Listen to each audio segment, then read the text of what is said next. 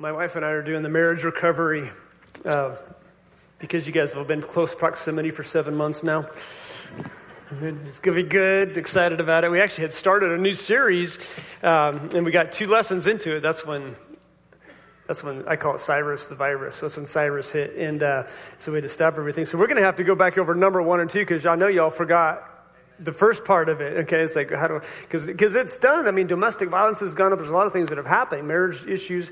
And so that's the church is needed more than ever, amen, to get together and talk about it in a safe way. And uh, again, so kids, you guys could go ahead and be dismissed first through sixth grade. Mr. Louie will meet you right back there. You got a great lesson for you today, and uh, sure glad that you're here today. Thanks for joining us online. If you're here for the first time, thank you so much um, for taking the time. There's a lot of great churches in our area. Uh, thank you for picking us today. I'll be your captain. I'll make sure your flight is safe. Right. Matter of fact, I, that's what people say when they tell me, "Hey, have a good flight." Like I'm going to fly somewhere, I'll be like, "It's kind of up to the captain. can't steer the can't steer the plane from the back seat." And so uh, today I will be your captain, and I hope to uh, I hope to make you glad that you came to church. That's my heart today, is to give you something that you can take home and say, okay, I need to work on this, I need to develop this. And we're at a series we started last week. Um, it's called When Tendencies Take Over. And you know, all of us have tendencies. I, I have tendencies when I speak. I do certain things. Uh, some things drive me crazy. I'll go back and watch, and, and I'm like, I do that or I say that, and and your tendencies are usually something you don't see yourself. Okay, it's something somebody else notices in you. And the important thing is that we recognize what our tendencies are. And today we're going to Luke chapter 15. And we're talking about the prodigal son. We're looking through his life. And the title of today's message is to focus on the fix. Focus on the fix. And when I wrote this, um, I, I, announced Wednesday night, hey, this is what the title is. I realized that um, unless you're a drug addict, Okay, if you're a drug, don't focus on the fix, all right? Focus on getting away from the fix. So I thought this could actually be a bad connotation because I've never used drugs, so I didn't think about that until I reread the title and I thought it was kind of funny. Um, anybody ever try to run away from home when you're a kid? I, I threatened, you know, my mom was probably like, thank you, Jesus. Uh, some, I get a break from this guy. Well, I grew up in a little tiny country town where there was nowhere to go anyway. You know, we had about 400 people, and it's, you know, everybody would know. But, but I threatened to run away. It's a true story. I threatened my mom to run away because I was mad. She probably punished me for something I did. And so she's like, okay. And she went and got the suitcase, my suitcase, and stuck it by the front door. Just didn't say a word, just left us, you know, because I'm like, what? Wait, wait, I didn't really mean that. Uh, but my mom reacted appropriately by saying, Oh, you want to pack your bags? I'll pack them for you. Here you go, hit the door, buddy. And, uh, and I really rethought that. You know, so it's a funny thing how we can deal with certain kids a certain way and it works. You know, a, a strong willed child sitting in their suitcase by the door probably wouldn't do a whole lot to them emotionally, but if you had one of those kids that are super needy and clingy, it would probably shatter their entire childhood that you actually want me to go. Um, but, it, but it's something I remembered as I was talking about or referred to what we're going to talk about today. So let's get into this. So a little bit of a recap. Um, we're going to read the story, and then we'll talk about uh, what, what the little brother does. He follows his heart, which is not the best of ideas. Um, so this is what happened. Chapter 15 of Luke, verse 11. Jesus continued, There was a man who had two sons. The younger one said to his father, Father, give me my share of the estate. So he divided his property between them. Now, just for fun, uh, because it's a story, it's a parable. There's no names in it. I want you to picture the Ponderosa. I want you to picture Bonanza, okay? I want you to picture little Joe is the brother, Hoss is the big brother, and Ben Cartwright is the dad. All right, so I want that to go through your brain as we're talking about this. So, so little Joe is like, Dad, I, am sick of the Ponderosa. I'm sick of the rules. I'm sick of being under you. I want to go do my own thing. Give me my part of the Ponderosa. And, and his dad says, okay. Not long after that, the younger son got together all he had, set off for a distant country, and there he squandered his wealth in wild living. After he had, some of you just pictured Michael Landon at a bar, right? Anybody do it in a saloon? Because that's just what went through my mind. Uh, a little joke. And uh, after he spent everything, there was a severe famine in the whole country, and he began to be in need. So he went out and he hired himself to a citizen of that country who sent him to his fields to feed pigs. He longed to fill his stomach with the pods that the pigs were eating, but no one gave him anything. Verse 17 When he came to his senses, he said, How many of my father's hired men have food to spare, and here I am starving to death?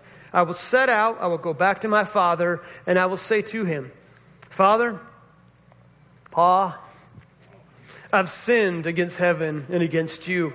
I'm no longer worthy to be called your son. Make me like one of your hired men. So he got up and he went to his father. But while he was still a long way off, his father saw him, and filled with compassion for him, he ran to his son. He threw his arms around him and he kissed him. And the son said to him, Father, I have sinned against heaven and against you. I'm no longer worthy to be called your son. We'll stop there. We'll deal with the next part of it next week. Um, was one thing that he did, and we'll call him Little Joe because we don't know his name. The one the thing that he does, he follows his heart, and he made a mess of life. And when I think about the, the phrase, oh, follow your heart, I think about Disney shows because we have kids and girls and they grow up watching. And, and one thing that Disney does in their shows, Cinderella, all the princess movies, was just follow your heart. Right? How often have you heard that? Oh, just follow your heart. Well, as a Christian, when I hear that phrase, it grates me a little bit because I know what Jeremiah 17 9 says about the heart. It says the heart is deceitful and wicked. It says, Who can know it? You know, and, and so I don't want to follow something that's deceitful. I don't want to follow something that's going to lead me down the wrong path. And the best way to know a lie is to know the truth very well. Know it so well that when the lie comes, you understand it. But, but little Joe, he did it. He followed his heart. His heart led him down this path of fun and adventure, and eventually he finds himself broke. It's amazing how many friends you have when you got money. But as soon as the money runs out, you find out who your friends are or aren't. Okay? And little Joe is now having to hire himself out. All the people that he paid for, all the bar tabs he paid for, all the food he paid for, now they're not giving him the time of day, and he's got to hire himself out to simply eat pig food. So, my challenge for you in this part of the message is to manage your heart, don't follow it. Manage your heart. We give our hearts to Christ. Okay, we give him ownership over. The heart still wants to be deceitful, but when we allow God to take our heart every day, and that's what I do. I don't get saved every day, but I give him my heart every day because I'm like, God, I know where this heart will lead me. I know the things it thinks. I know the things that it goes after. And God, I need you to, to guard this heart. And so we need to manage that heart, not to follow it. But he did. That's where he's at. And now he's feeding pigs. Okay, if he was Jewish, okay, in this particular book of Luke, it doesn't say what nationalities, but if he was Jewish, and we're kind of figuring that Jesus probably is referring to him as being Jewish because of the pig thing, that was the lowest thing of the lowest thing. You didn't touch pigs, you didn't eat pigs, you didn't do anything with pigs because it was like the worst thing you could do as a Jewish man. So, for the sake of what Jesus was probably saying, we'll say he was probably Jewish. So, he's saying this guy was rock bottom. He was at the lowest point in his entire life, and here he is feeding the very thing that he is supposed to despise as a Jewish man. It's the lowest of the low. That's the picture Jesus is painting here. Feeding pigs. Here's what we do we often spend our time looking at the problem we're in. It's a human tendency that we get stuck there. And I wonder how many of you today are stuck in your problem. You're stuck in the thing that you really would rather not be there, but you're not quite sure how to get out of it. Maybe you made a decision. Maybe you have an addiction. Maybe there's something that you're involved in. And it's like, okay, I have this problem. Maybe it's a problem you didn't even create. Maybe somebody else did something or made a decision. Now you're in the problem. You ever been a part of someone's problem? You didn't want to be a part of someone's problem? It's like, no, right? I, I didn't ask for this. But sometimes we got to deal with life. Things get thrown at us, and we didn't always cause it, but we do have to deal with it. I broke my neighbor's window as a kid. My best friend's mom came out I threw a, I threw a baseball, hit the window, shattered the window. It was actually a hard wiffle ball, so I didn't think it would do it, but it did. And, and I did the thing that every eight year old would do. I went and hid under the house, like their house. And, and she comes out of the house out the window shattered, and my, my best friend, my cousin, he's my cousin, you know, he's doing, he's going, he's under there, he's under there, he's under there. like, like they just threw me under the bus, but it wasn't a bus, it was a trailer. Um, you threw me under the trailer. And, you know, we, we, we get ourselves into situations, well, I never thought about the fact, and I recently actually apologized to my dad. Like 45 years after the fact, I was like, Dad, you had to pay for that window. Because when you're a kid, you don't think about that stuff. So I actually caused a problem. My dad had to take care of it. My dad, I don't remember, but he just must have paid for it. I don't remember having to work it off, which is something abnormal because normally I would have had to have done that. But my dad just took care of the problem. But our human tendency is to get, to get stuck on the problem instead of focusing, focusing on the fix. So we can focus on the problem but fail to find a solution. Today is really all about solutions. That, that's my heart, is to say, okay, I'm going to give you some solutions to some of the things that you're facing in life. So take some notes. Again, take pictures of if something means something to you on the screen. Uh, take a picture of it because you will forget. You'll be like, oh, good thought. And then Satan will take that away and you'll be like, what was it? I had a dream the other night, Rick, and it was the best sermon. It was the, it was the best. And I woke up and for the life of me, I could not remember what it was. You ever done that? It was like, oh, this is so good. I'm going to remember it so good. And I wake up and I'm like, Lord, what, what did you tell me? He's like, I just told you once, boy. You should have wrote it down. All right. And I never could figure out what it was. So many times people will point out the problem without offering a solution. Uh, to some, it doesn't even cross their mind to fix it. I always appreciate somebody who says, Hey, I saw a problem and I took care of it. And my example uh, would be the bathrooms. Okay, uh, there was a couple weeks back where the ladies' towel dispenser wasn't working and the batteries were dying. So Christina comes out. She goes, "Hey, where's the batteries?" And I said, "Well, they're." in one of these rooms, and she said, Well, it's not working. So she was taking care of it. She didn't just come out and say, Hey, it's not working, and walk away. She was like, I'm going to fix this thing. Um, and now it's broke, broke. Okay, so if it's not working, ladies, we have new ones. Two weeks ago, they were supposed to come and replace them. So, not Christina's fault just so you know. She reminded me, she's like, they're broke, broke. Uh, but I appreciate her heart to say, here's a problem and I'm going to fix it. Okay, this is in contrast to, if you remember, Dolores Morgan, who's now with Jesus, lovely lady. Uh, and, I, and she, was, she was like intense. She was like the head usher greeter. And there was times that, that she relished this. And I told first, I said, I'm talking about her, but I already did, so we'll have a conversation in heaven because she's with Jesus. So I can say it, right? And, and she was like this intense person. Like, this is how it's got to be, this is how it's got to be. No joke. I would be up here worshiping right in the middle of worship service, like, ah, Jesus, Jesus. And I'd feel this tap, and I'd be like, what? And she'd be like, the ladies, the ladies' bathroom needs toilet paper. Okay? Hallelujah. No, it's out. Got it. Got it. Sunday after Sunday, it felt like tap, tap, tap on the shoulder. She wait to she wait to worship. It was like the devil was going, Camp, timing, timing, timing. He's involved now. Like he's focused. And so now uh, she would walk away, and now I'm worshiping, going, "Oh, the lady's bathroom's out of toilet paper." And what happens if there's a woman stranded in there? And as a pastor, I kind of need to know what's going on with the sheep. And, and so Jesus isn't even on my mind anymore. All right? And, and I'm like, this timing thing. So we had to get our a staff member. I said, okay, when you see her marching up, because every Uh, intercept we had an intercept thing like america does with russia's airplanes when they come into our airspace. There's like an intercept mission. And they would catch her and they'd be like okay what's from? Well we're about out of toilet paper we need kleenexes or the soap is about to be gone. And it was never like more crisis now the bathroom's flooding. It was like there's a potential problem that could happen down the road in my mind, I'm like, the toilet paper is in the custodian's closet. Just grab some and stick it in there, right? And, and but that never crossed her mind. As much as I love her, she was like, I'm going to tell Pastor Stan. And so we had to, to focus on a fix, and the fix was fix was interception, because I don't need to be thinking about toilet paper while I'm getting ready to preach. All right, good hearted woman, but just timing is, is an issue with some people. But what I appreciated about people who people who see a problem and they do what they can to at least try to fix it right? One thing John Maxwell says, he says, fix a problem on the lowest level possible. Meaning, if you're in leadership and one of your staff says, hey, there was an issue, but I took care of it, man, you get to get some credit for that. Not of, hey, here's an issue, what are you going to do about it? it it's, hey, I, I took care of it. So there are people that are, I call them professional problem pointer outers where they're good at just pointing out the problems but doing nothing to fix it. So be known as a problem solver. So something that my dad taught us um, in, our family, all my brothers and sisters. Man, you see a problem, do the best you can to solve the problem. Right? You, yeah, it, just just do it if you possibly can. Be willing to do the dirty jobs that no one else wants to do. Um, you will get noticed by the management. That's your business tip for the day, completely free. Verse 17. Here's a verse that's important. It says, When he came to his senses. Key verse. Came to his senses. He realized the check engine light just came on. Like, ding, oh, there's an issue. There's a problem. When your check engine light comes on and your car's still running fine, what it's telling you is it's not running to its maximum potential. It can still run, but you may not notice that something's gone, and there's sensors all over your car. If you didn't know this, there's sensors all over that. They monitor things. Um, we talked about this uh, Wednesday night about air fuel mixture, and it wants to run peak performance. And there are times in our lives when our check engine light comes on, and we're like, that's okay, I'm, I'm getting by. I'm getting by. There's a little miss, but you know, it's still getting me down the road.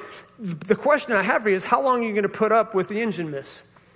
Some of us are okay with just being okay. Some of us are okay with, ah, I'm getting by, but I don't think that's how God wants us to look at life. I don't think He wants us to just say, well, my marriage is okay. Well, are you okay with just okay? You ever seen those commercials? the, the one my favorite one is the heart surgeon, you know? The guy's like, hey, just go, who got reinstated, almost. And the guy's like, what? Have you ever seen the commercial? It's one of the best commercials ever made. And, and he asked the nurse, is he like a good heart surgeon? Oh, she, he's okay. Is that, who, is that what you want operating on you? And the guy's like nervous. And, and so the doctor then asks him, he said, So you're nervous? The guy goes, Yeah. He goes, Yeah, me too. it's a perfect commercial because it talks about its tendencies, right? And are you okay with just being okay? If you haven't, don't look at it now, don't go to YouTube, but look at are you okay with being okay after church? If you do it now and you see somebody doing it, you have my mercy to take their phone and throw it to the front as an altar. Just put it up on the altar and then get it after church. He comes to his senses, right? It's a key verse to getting the problem fixed. And all the fun he had is now forgotten. And not once did he say, you know, feeding pigs and starving was so worth all the fun that I had. It was so worth it. You see, fun is forgotten when it leaves you in bondage. Fun is forgotten when it leaves you in bondage. The things that were fun, that you're in bondage, that's not fun anymore. And fortunately, little Joe recognizes this isn't fun anymore. I followed my heart, I made my decisions, I had a lot of fun doing it, and now I'm in bondage and I'm feeding pigs. This isn't fun anymore. His check engine light was like, hey, this is serious. So what is what he does? He, he, he focuses on the fix. He gets his plan. And he begins to focus on the thing that will bring him back to what he was. And he knows, he's like, if I can just go back as a servant, that would be great. I'm not worthy to be a son anymore. Maybe my dad, in his compassion, will have mercy on me. And he begins to focus on what the fix is. So here's what, here's what he did. I have my code reader here. This is a mechanic's good friend. It's a code reader. If your check engine light comes on, you plug this thing into it and, and you type in the code, or you type in, let me rephrase it. You plug this in, it tells you what the code is and the code will be like a P or 171 or 174. It will tell you, here, here's a code and here's the problem. Like it will let you know what happened. And so here's what little Joe did is he, he plugs this in and he's like, okay, there's a problem. What's the fix? What do I need to do to fix the problem? And the code reader is now reading his heart. Now, wouldn't it be, this for a moment, let me, let me, let me just say that what if you were equipped with a code reader spiritually? And every time you came to church, I got to plug this little sucker into you, and on the screen, it showed every issue you dealt with this week. you plug it in. Oh, lust. Oh, jealousy, anger. Oh, you stole something. Oh, you lost your tail. Or oh, you cut pastor off in traffic. That's like a double. That's bad. Wouldn't that be terrible if, if every one of us got plugged in and it's like your seating assignment was based on how good you were according to the code reader? You know, for me, what I love about the code reader is it tells me what the problem is, but I love to fix the problem and then go back and hit the erase button. It says erase code yes. And I would be coming into church going, yes, yes, yes, yes, yes, yes, yes. But here's what you can do you can erase the code without fixing the problem, and it'll stay off for a little bit, but it eventually comes back on. So today we're dealing about fixing the problem, okay? And God today is like, okay, there's a code reader, and here's the fix. Here, here's the code reader right here. For all have sinned and fall short of the glory of God. But 1 John 1 9 says, if we confess our sins, he's what? Faithful and just and will forgive us of our sins and cleanse us from. In other words, he pushes the erase button on the code reader. Isn't that cool? And then he says, okay, now let's take care of the problem. So little Joe here, he, he, he's wise enough to come to his senses and go, wow, this is not the way that I had planned. All right. He acknowledges he's made a mess, but more importantly, he's focusing on the fix. And one thing that caught my eye, and, and, I've read the story lots of times in my life, was, was he makes this statement. He says, I'm no longer worthy to be called your son. And, and, I, and I felt like the Holy Spirit paused me in my study this week is, is your worthiness has nothing to do with your DNA. Like when you give your life to Christ, Okay, your DNA is now His. It's not a worthy thing. It's not, well, I got to earn my way back to God. You don't have to earn your way back to God. You repent your way back to God. And, and this son, guys, he never failed to be the guy's son. He was always his son. Where he failed was in his behavior. but it didn't change the DNA of who he belonged to. So he has this view is, I'm not even worthy to be his son anymore. Worthiness has nothing to do with it. And some of you may struggle with this. If you've given your life to Jesus Christ, you need to know you are a son or a daughter of God. Your behavior doesn't change that. Okay? Your sin doesn't change that. You are his. And some of you need that reassurance today because you might have grown up in a home that everything was performance based. Like, well, if I obeyed, then I was a worthy son or daughter. And that is completely opposite of God. Okay, but we we get our, our God view of our earthly father most of the time. So we have this idea. So if dad was always mad at us, then we have to perform to get God's happiness with us. And that is not the case. God is happy with you just because you're his. Okay? Is he always happy with our behavior? no. Okay? But he's happy that you're his son and his daughter. And so hopefully this sets you free if you really struggle with, well, I'm not, not worthy to be God's son or daughter. And that worthiness has nothing to do with it. Has nothing to do with it. Were you worth it for him to send his son to die? Then you're worthy. Okay? Because worthy basically means worth it. You know, think about that. So hopefully that helps some of you today. Might struggle with, does God really view me in the way that this dad is viewing his son? But his son's like, I'm not even worthy to be his son anymore. Worthy doesn't change DNA. If you gave your life to Jesus, your DNA is his. Amen. Isn't that good? That's a good feeling. Give me an amen, or we will not move on from this point. Okay. And some of y'all want to get home and, and eat food. All right. Focus is on the fix. Here's my plan. Okay. Because verse 17 is easy, right? He came to his senses. He's like, bing, whoa, this is no fun. But you can't leave it at that. It's the start of the fix, but it is not the fix. Verse 18 and 19, he acknowledges he's made a mess, but more importantly, he focuses on what he needs to do to get back. Here's my plan on how to get out of this. See, what I've, I didn't say this first service. Everybody's got a plan. Like, you all got a plan. You, you plan like this is how life should be, this is what it should look like. You have a plan. Every, every woman that comes and gets married has this plan of what Disney has been promoting is that every marriage ends. You know, and Andy Stanley, I think, said this first. He said, You ever notice that all, all the Disney shows end at the wedding? Yeah, Hallmark movies. It always ends. It doesn't end with the, the, happily ever after, and it's like, and they lived happily ever after. I think we have that in our house, and they lived happily ever after. I'm like, who's they? right? I'm happy.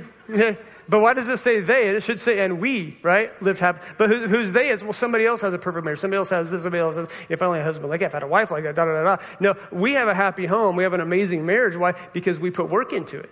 Okay? And we are happy. Ever after? Well, ever after is tomorrow. What about today?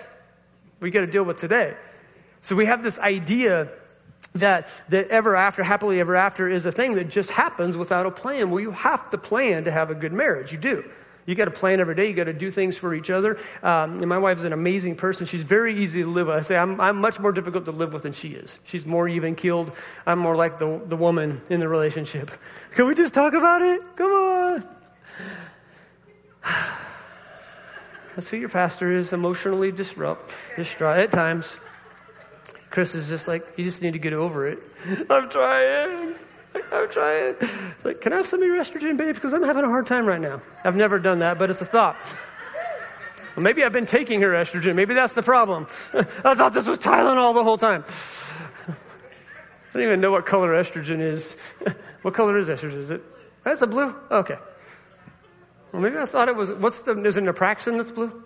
Maybe I've been mixing those up. Um, I just focused on the fix. I've taken the pill, my back still hurts, I've been taking estrogen. That's bad. Now I'm emotional about it. Just so you know, we're joking around right now. If you're brand new with us, this is how I always am. So if you don't like me, there's other good churches around. Uh, but I will be with you is real, amen? Because we're all journeying this, this life together, and I think church is a place that you should come and laugh at. And if I get to be at that expense, then so be it. Uh, so, so little Joe recognized, okay, there's a problem not worthy, but I'm to I'm to go home and I'm to see what dad will do. Here's my plan on how to get out of the mess. Again, everybody's got a plan. It's execution of the plan that's important. You can have plans, but you got to execute the plan. I wrote here, I noticed that the ditch is always easier to slide into than it is to get out of. Right? And if you just moved here from states we don't mention in church um, that never have snow or ice, welcome to Idaho because you're going to slide off the road if you drive the way you drive in California. I mean, the state, no, yeah. Uh, honest question. How many of y'all here from, you moved from a different state and you've slid off the road because you weren't quite sure how to drive on ice? Like, okay, one honest person. How many y'all? Okay, two, thank you. Conviction is starting to move throughout this thing of, okay, the Holy Spirit just touched people's hearts and let them be very uncomfortable now if they're lying to me on this. Okay, all of us have slid, right? I moved from California that way, I can say, okay, although I did, I grew up in the mountains and I drove in snow, but I, I never experienced black ice. Never, never knew what that was. So I'm going down Eagle Road where it hits Franklin. This is back in the days when there was not much traffic and a couple goats and farm tractor and uh, and I'm and I'm done, and I and I start hitting the brakes and nothing happens. I'm like, whoa, like that, and I stood right in the middle of the intersection. And all the native Idahoans go, "It's good. You're not from here. It's cool." Okay, you're like, par for the course. I think my cha- my plates have been changed at that point, but but they still knew. Here's what I've known: you can change the plates, but you don't. You can't change the driving habits. You got to change the driving habits on purpose. So I slid into the middle of you, and I'm sitting there just going, ah, what was that? It's like black ice. You know, black ice isn't black, it's clear. Like if it was black, I could see it, but it's clear. So I've, I, I know of what I speak. Okay, I'm a country boy. I grew, I grew up in the mud. I know what it's like to slide off, and it's way faster to slide off than it is to get back out. That's why I have a winch on my truck. Okay, because you can pull yourself out and you can pull other people up. All right? But what do we do when we're in the ditch? And here's, here's the important part. What this guy did, what little Joe did, is he owned it. He owned it. He owned, he's like, this is my fault. It wasn't that my dad lacked anything. It wasn't that my dad didn't give me anything. Matter of fact, my dad gave me everything, and I blew it. So I'm going to make a plan on how to get back right with my dad. Now, back to the code reader. Here's something that I did. Matt, you'll appreciate this because um, you know, I, I, enjoy mechanics, I enjoy fixing things. So I have an F 150 that uh, some of you know me. If you're brand new, I'm a little bit OCD with like cleaning things, and I like my engine to look really clean. And again, I grew up in a logging family where your trucks are dirty all the time, but I just have this thing with cleaning my engine, and it makes me feel good. Like sometimes I'll just take a picture and post it just so, hey, my engine's cleaner than your engine. It's a pride thing. All right. And, and so I did this last week. I was like, I need to wash my truck. I'm going to wax it you know, Chris was out of town, so it was like, I'm just going to take care of my pickup. And I listened to worship music in my garage or preaching. And, and so I did something that I knew I wasn't supposed to do because I've done it before. I, I washed my engine. I was like, it's really dirty, but I just, if I can just get water on this part and I, and I soaped it down and I, I just, I'm like barely, you know, everything's cool and get it all clean. It's all armor all up. It looks good. And then I get in my truck to move it and I went, I was like, no! Uh, seriously, guys, I am yelling at myself in the cab, and I said, You know better. I'm talking to myself, and it's bouncing around. I'm, I'm like, You know better. Why'd you do that? You know better. And the echo, like in the Grinch, you know better, you know better, you know better. I know, shut up, shut up, shut up, shut up. You're an idiot, you're an idiot. Oh, I said I wouldn't say that second service, but it came out. Um, I told first service things I can say in first service, I can't say in second service because I'm recording second service. I just said the thing I said I wouldn't say in first service. So I just did it. All right. I am Pentecostal, so I can preach fast too. And, and I, Matt, I'm kicking myself. I'm like, why did you do that? I know my truck has ignition coils, and when water sits on it, they go into the ignition coils. That's how, that's how the intake manifold, it, it sits there. And I'm, and I'm like, why? Stan, why? I got a list and now I got to go. So I get in my truck and I go drive it because I got to have the code pop on now so I know what cylinder the water got into. So I'm driving up the road, and finally the check engine light comes on. Cool. So I get my scanner, I plug it into cylinder number one, ignition. All right, cool. Pull it out, air it out, clean it out, WD 40. It's all, it's good. I'm driving. Perfect. Finished up my day. I got to go to my dad's birthday party, Saturday night. Same day. Drive to my dad's birthday party, have a great party. Truck runs great there. They have a little bit of a sloped driveway. And I'm a cause and effect person. I started up because it was like, Stan, you know better. I mean, in my truck, yelling at myself. And I'm like, okay, Matt's thinking the same thing. Water runs gravity, and it went down, and I'm like, going, this has got to be in the back cylinder. So I'm driving home. It's 10 miles. I'm driving, boom, at a stoplight. I'm like, no, I don't have a big camshaft. This is not a fast truck. It's like, blah, blah, blah, blah. I said, my bad, you know, and I'm keeping the engine revved. And I was like, telling myself, why, why, why did you do it? You know better. You know better, Stan. You, nobody, they must think I'm nuts. People driving going, that dude's crazy. Of course, most of all, you have those earpieces, or y'all crazy talking to yourself. And it's like, and I'm, and now I'm like, okay, the, the check engine light's not coming on. And this is Saturday night. I got to get him go to church the next day. And, and, so I'm driving and finally get closer to my house. And I'm like, Jesus, I need the check engine light to come on because I really want, I don't want to go through every cylinder to figure out which one is wet, you know? And, and no kidding, guys, this is a true story. So I'm driving all the way to my house, 10 miles, and it should have went off way faster. I pull into my garage and the check engine light is on. like, thank you, Jesus. Hallelujah, Lord. I was never so excited to see a check engine light come on in my truck. And I'm like, plug it in, boom, boom, misfire, cylinder number four, yes. And my tools, six millimeters, oh, I gotta get in, boom, boom, boom, everything's good, it runs fine now, hasn't done a since. I will not wash my engine anymore. What I didn't tell you was it's like the third time I've done this. I'm like, what am I thinking? no, you can think it. Your pastor's an idiot. Just say it. No, don't say it. Why do we do things that we know causes misfires? And we're like, well, but this time it won't. Isn't this true? I mean, it's like I use my stupid stuff to make a point. It's like, God, I'm tired of finding illustrations to preach on. But the reason you're laughing is you all know that you're guilty of doing some of the same things. Like, why? Wait, wait, this misfire last time. Why would I think it wouldn't cause this again? So the good news here is that little Joe made a mess. He destroyed, he washed the engine. His intentions weren't terrible, but it's like, okay, here's the result. Now I got to focus on the fix. Now I got to do what I need to do to get this thing running the way that it needs to run.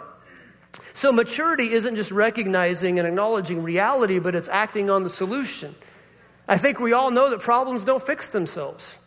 Problems we create usually take work and time and effort. So he sets out not really knowing what's going to happen, but I do think he knows his dad's character. His dad's not a pushover, okay, but he is a kind man who still demands respect. So he humbles himself and he went back. And verse 20 is a great verse. See, when the father sees him, when the father sees him, he, he sees his son walking back. When he was still on his way home, it says, a long way off, his father saw him and was filled with anger and wrath, and I told you so. Is that what it says? No, it says he was filled with compassion. He was filled with compassion. And, and that's how we're supposed to approach somebody when somebody approaches us that, has got a broken heart. To not stand there in judgment and I told you so, but with open arms. So we're going to get a view here of who God really is in your life because you may feel like if you're running from God right now, that God would never accept you back, and that, nothing can be further from the truth. You got to remember who's, saying, who's telling this. It's Jesus himself. He knows the heart of his dad. He knows the heart of his father. And he's like, guys, this is who my dad is. He loves you. He wants you to come home. And the father does something here that is undignified. Okay? Most of you may not know this. And it says, when the father, he runs to his son. Well, what you don't know is in this culture, or some of you may not know, is that in this culture, the patriarch of the family did not run. It was a very undignified thing to do. He would have to pull up his little robe, okay, and he would have to run. And that is, is, and that's why Jesus points it out. It says he ran to him, undignified. Why? Because his son was coming home. He didn't care what people thought. He didn't care what people thought. I'm going to run. Why? Because my boy's back. And that's what God looks for in us. That when we sin, when we blow it, that we would just simply say, God, I'm so sorry. I blew it. I washed the engine. I shouldn't. I know what happens when I wash the engine. God says, I know you know what happens when you wash it, and you still did it, but I still love you. Why? Because you got my DNA. You're my son. You're my daughter, and I love you. And, and my love for you is not based upon your performance, it's based upon who you are. And that's a cool thing. So some of you might struggle with that, and I hope by the end of this day that you don't. He's writing a picture of God's character. So imagine what little Joe looked like physically. Okay, if you watch Bonanza, you know that when they go into the town, what do they do, man? They put on their gussied up, right? They look, they look good when they go in. And I think little Joe, when he left, and he, he left spiffy, and he came back looking like a wild man.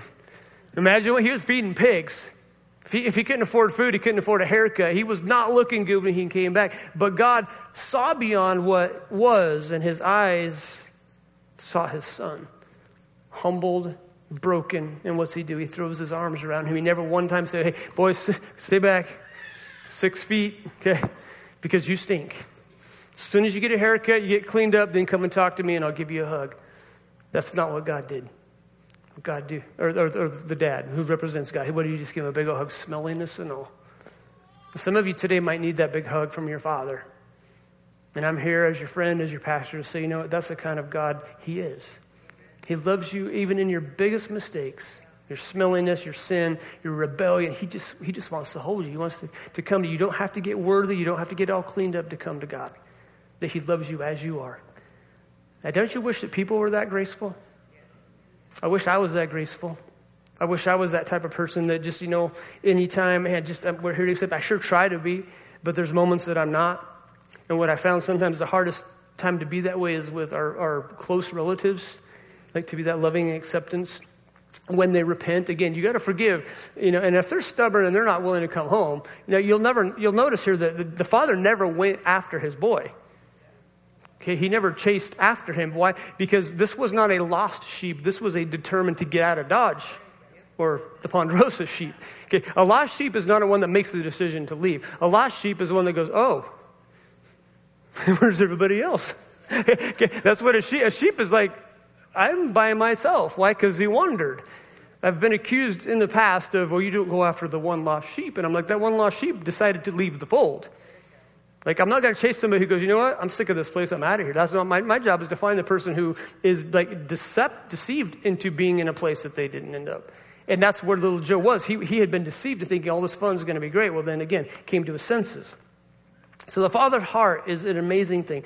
And it's like Jesus is saying, let me tell you about my dad. Let me tell you how graceful he is. Let me tell you how easy he is to come home to.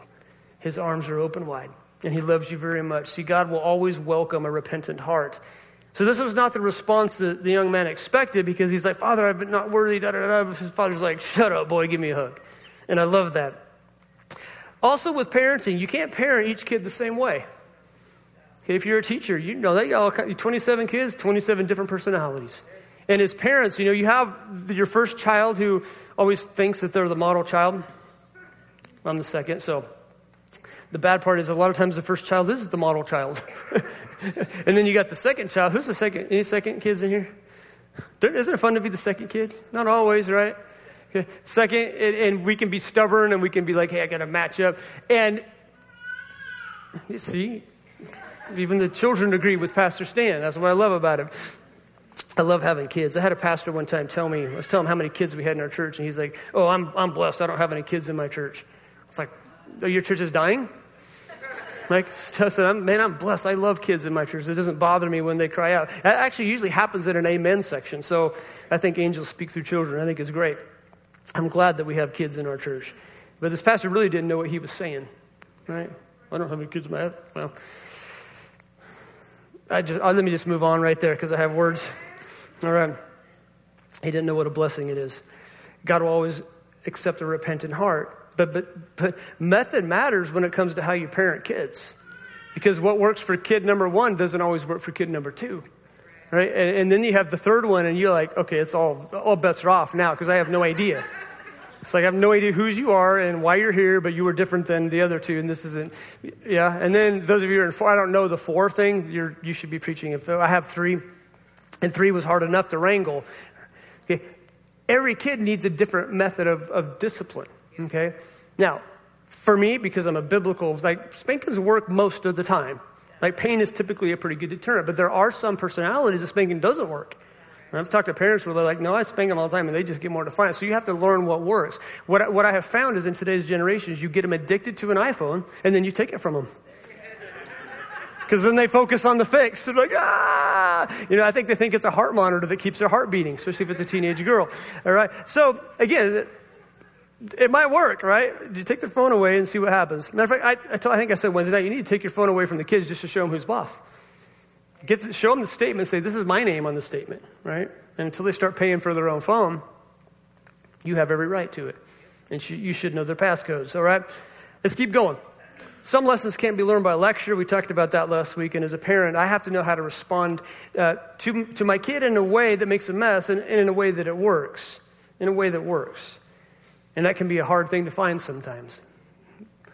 Do you, ever, you ever have a kid that a spanking works, but you have another kid that you just look at them cross eyed and you're like, hey. And they're like, I'm sorry, I'm sorry, I'm sorry. They're like the pleaser. You know, the pleasers you don't usually don't usually need spankings. The, pleaser usually just needs a word like, "Hey, I'm disappointed," and they'll like, "I'm so sorry." Okay, isn't it interesting? It's, it's an interesting thing that happens. Um, I was I was pulled over when I was in college, and um, and I was going home from school, and I, I passed it was a country road highway, but it was through the country, and I passed this car, and it was apparently I went through a turn lane, like into a little campground. I didn't recognize it. I thought it was a lane that said "Stan may pass here" because you're special, but it didn't. And so I passed this car, and I had Oregon plates on my truck. And, um, and so I got pulled over by CHP. He followed, they followed you, and you're like, he's going to do it. He's going to do it. He's going to do it. He's going to do it. And I'm driving, and I'm going like 85 to see if I can lose him. That's a lie. Um, I was going like 55, you know, and finally he turns his light on, and I'm like, shoot, pulled over. Uh, well, I had my, uh, this is the right way to do a traffic stop if you have a gun. Okay, I had my pistol was, was below my seat, um, I had bench seats, or I lied. I had bucket seats. My pistol was right there. And so, anyways, I kept my hands on the steering wheel. Okay, so he pulls up, and I just said, just, how you doing, officer? Just so you know, I have a, I have a pistol right there. What would you like me to do? He said, Oh, well, just use your left hand and hand it to me. So I did that. And he put it on top of the roof. Everything Everything's cool. And uh, he said, Well, you pass through a turn lane. He goes, I don't know what the rules are in Oregon, but in California, you can't do that. I said, Okay. I was like, I didn't see the pass lane, which wasn't the right thing to say because that meant I wasn't paying attention. Like, I should, oh, you can't do that? I don't worry, If we do it all the time. Yeah, pass lane, I mean, you know, turn lane. And, uh, anyways, I did say, I was like, oh, sorry, I didn't, didn't even see it. And he's like, all right, well, just have a good day and don't do it again. I was like, cool. See, sometimes grace makes a bigger impact than a ticket. Okay? But on the flip side, if you're always getting pulled over and they see you have lots of tickets, you're probably going to get another one because what they're saying is, this isn't working, right? And so we have to learn that method is, and God's method again is, is grace. Sometimes compassion and grace is better, a better teacher than discipline. What I believe Jesus is trying to teach us is that God is a compassionate Father when we admit our faults and come to Him with humility and repentance. I'm going to stick to my notes here just for the sake of time. He's also a God of wrath when we refuse to repent. So God is more compassionate than we think, and yet He's also more wrathful than we think. And not only does dad, does Pa welcome little Joe home, but he throws a party, much to the dismay of, of Hoss, the older brother, whom we'll deal with next week. And I think I have a title Hoss Not Happy. Let me think about that. That's what I wrote down. So I think we'll stick with the title Hoss Not Happy, because he's not. But God's heart is always restoration. Well, what do I do when I have a prodigal? Let's talk about that for a moment because that was my post this morning. What do I do when I have a prodigal? I have a, a son or a daughter or a grandkid that's away from God. How do, I, how do I navigate those waters? How do I navigate those waters? Well, first of all, you need to understand this do not burn the bridge. Do not burn the bridge. Conviction is not up to you, prayer is up to you. Conviction is up to the Holy Spirit. I believe that Pa didn't go after little Joe because he knew little Joe and his partying that if he showed up at the saloon and said, Hey, little Joe, how's everything going? Joe would have, This is great. Okay? This is great. It wasn't until he was feeding pigs that he came to his senses. When, when life got down as the lowest it could get, okay, if he was a Jewish man, which I'm assuming he was, that was the lowest as the low. You don't have to be the Holy Spirit to people when they're at rock bottom. You let, let God be God. Let the Holy Spirit be. Your job is to pray. Your job is to pray for them. So you don't have to chase after them. Some people just have to find out, as hard as that is as a parent, sometimes if they're adult and they, they, they're old enough to make decisions, I'm not saying don't be a parent of teenagers, but if they're old enough, sometimes you just have to let them go and let God deal with it. Don't say, well, if I was a better parent, don't, don't play the stupid what if game. That is the worst thing you can do. Okay? It's the worst thing you can do. Well, if have did that, guys, you didn't. You can't go back and change it. You have to say, you know what? I may not have been the best parent, but I did the best that I knew how to do at the time. To be okay with that because God knows that's where you're at. Playing the what if game doesn't, cha- doesn't change anything, doesn't change the past. And so Pa allows little Joe to go make the mess of his life, but I can tell you this because Pa saw little Joe at a distance, he was waiting for him every day. I think he was praying, God, would you just, just touch little Joe's heart? Bring him home, and when he's home, I'm going to be watching. I'm going to watch every day he gets up and he looks, and, and, and he saw him that final day. So the timing isn't up to you. So as a parent, guys, give yourself a break. You did the best you could. And let me, let me point this out. The child that's off doing their own thing was hard headed anyway. So you probably were not going to change them. Okay? Some people just have to find out the hard way. Give yourself a break. Don't play that what if game. You did the best good. You love your kid. You love them. Sometimes they just make their own decisions. So you can't, don't, don't blame yourself. That's the, the worst thing you can do is blame yourself. But I would ask you to not burn the bridge, which is, again, our series is on tendencies. Our tendency is to light that sucker on fire. or you go across that bridge, huh? Boom, right? That was a demolition in the military, man. I'll blow that bridge up if you. I wasn't personally, but that's what I would have done had I been in the military. Um, I kind of like explosives, and probably a good reason I wasn't in the military. I probably would have got kicked out. dishonorable discharge. Why? Because he was discharging things that were dishonorable. Some of you will get that. Discharge means boom, right? And we burn the bridge, or we were like, put the guard up. Like, oh, you, you're going to make a decision. You can't come back. Your kid needs to know that the gate is always unlocked. Always. Don't be the Holy Spirit to him. Let the Holy Spirit be the Holy Spirit. I'm not a good Holy Spirit anyway. If you're trying to be like in my marriage, how come when I ask questions, I'm the only one that raises my hand? Am I the only one not living in denial here, right? We try to be the Holy Spirit. We put those little nuggets of truth out there and, um, you know, let the Holy Spirit be the Holy Spirit. I'm not saying don't deal with stuff, but I'm saying we try to overdo it sometimes. God's heart, again, is always restoration. Here's what I believe understand that they've lost their senses. And I think that's what Jesus is telling us here. This guy lost his senses. How do we know that? Because it says, when he came to his senses, he came back to go, This is not fun. So, what I would, I would say for you is to pray for misery. Pray for divine discomfort, that they would not be comfortable in their sin. They would not be comfortable in their rebellion. I think God is perfectly fine with you praying for that. Why? Because it's the discomfort that causes us to change. It's the discomfort that causes us to say, you know what, this isn't fun anymore. This isn't fun anymore. And let yourself off the hook, guys. You're good parents. You are. You love your kids. You love your kids. God knows you love your kids. He knows you did the best that you knew how to do. God is not looking at your rebellious child going, wow, if you were a better parent, then they wouldn't be. No, there's no biblical scripture for that. What the scripture is, is there are prodigals. It's not new from me. I heard a pastor say it. He said, hey, God has prodigals, and He's a perfect father, so why are you so hung up on what you didn't do right? If people are willing to, to rebel against God, God has prodigals.